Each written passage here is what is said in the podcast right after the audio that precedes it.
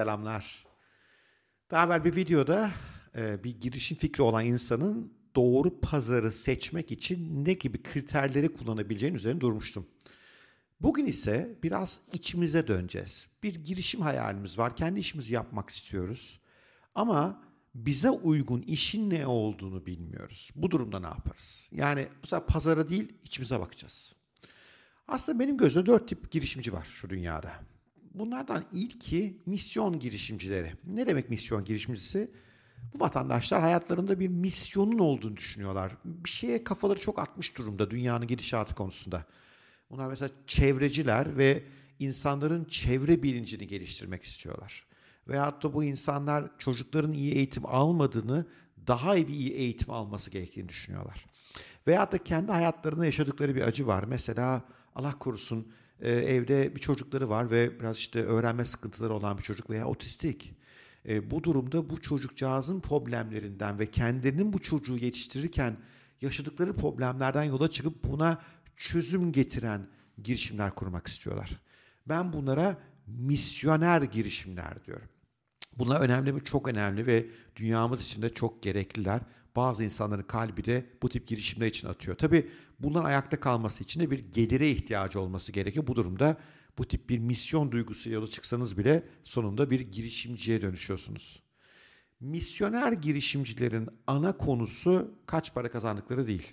Onun için daha önemli olan konu kazandıkları parayla hem o işin dönüyor olması ki misyonu yerine getirebilsinler hem de tabii kendi geçimlerini sağlıyor olmak. Bu sayede de e, başka işlerle ilgilenmeden misyonlarına kuvvetli şekilde odaklanmak.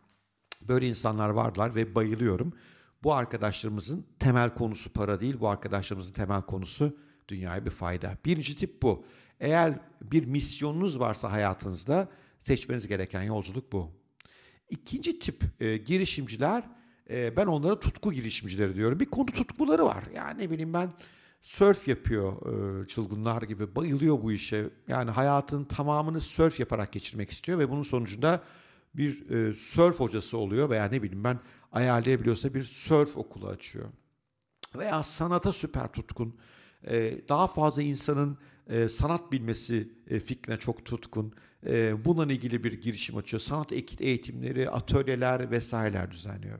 Veya sinema delisi. Çok yakın bir arkadaşım var öyle. Sinema çılgını filmlerin inanılmaz detaylarını biliyor. O yönetmenin geçmişi, oyuncunun geçmişi ya bırakın bunu dublörleri tanıyor öyle söyleyeyim size. O zaman sinema ile ilgili bir blog yazmak, film önerilerinde bulunuyor olmak gibi bir işe dönebiliyor. Bu tip insanlar, e, tutkuyla yola çıkan insanlar temel olarak hobilerini veya çok sevdikleri bir şeyi bir girişime dönüştürüyorlar. Varsa böyle çok kuvvetli bir hobiniz ve o hobiyi daha fazla yayabileceğiniz insan olduğu inanıyorsanız, bu hobide size eşlik etmesini istediğiniz, sizinle paylaşım yapmasını istediğiniz insanlar varsa, eğer hayaliniz bu yöndeyse o zaman siz bir tutku girişimcisi oluyorsunuz. Tutku girişimleri genellikle benim yaşam tarzı e, girişimleri adını verdiğim kategoriye giriyorlar. Ne demek bu? Kendi yaşam tarzlarını yansıttıkları e, bir girişimleri oluyor. Bunlardan para kazanıyor mu? Elbette. Bir imparatorluk kurulur mu? Girişim imparatorluğu Çoğu zaman hayır ama örnekleri var. Üçüncü tip girişimciler fırsat girişimcileri. Bakın bunlar artık daha işin özüne bakıyorlar. Ben bu işten daha fazla payı nasıl kazanırım? Yani öbür girişimciler de çok zevkli işler yapıyor ama bu girişimcilerin derdi biraz daha ben daha fazla parayı nasıl kazanabilirim? Bunun için de fırsatlar ne acaba? Dünyada olan, Türkiye'de olmayan hangi ürünler veya hangi hizmetler var? veyahut da kendi yaşadığı e, problemlere iyi bir çözüm yok pazarda. Ya bu nasıl böyle olur? Ben daha iyi bir çözüm geliştiremez miyim? Değil mi bunlar? E, bu tip fırsat girişimcileri genellikle imparatorluklar kuran, büyük başarı işler kuran insanlara dönüşebiliyorlar. E, ve zaten e, bu tip girişimciler çoğu zaman seri girişimciye dönüşüyor. Yani bir fırsatı görüyor, onu değerlendiriyor, oradan bir para kazanan iş modelini kuruyor. Sonra hop başka bir fırsatı görüp ona doğru yürüyor olabiliyor.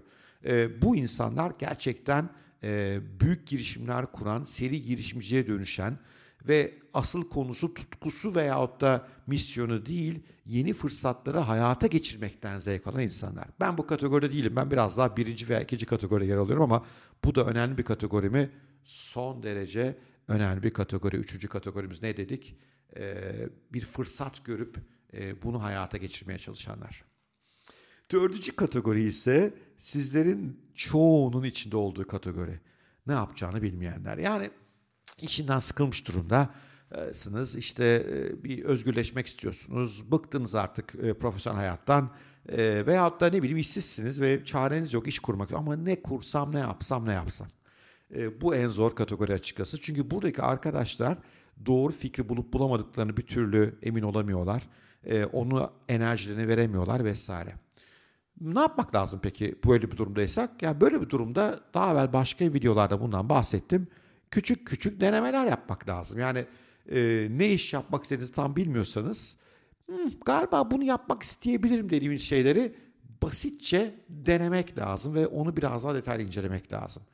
O sayede düşük risklerle az para harcayarak size uygun işi keşfetmek konusunda biraz e, yol almaya başlayabilirsiniz diye düşünüyorum. Evet.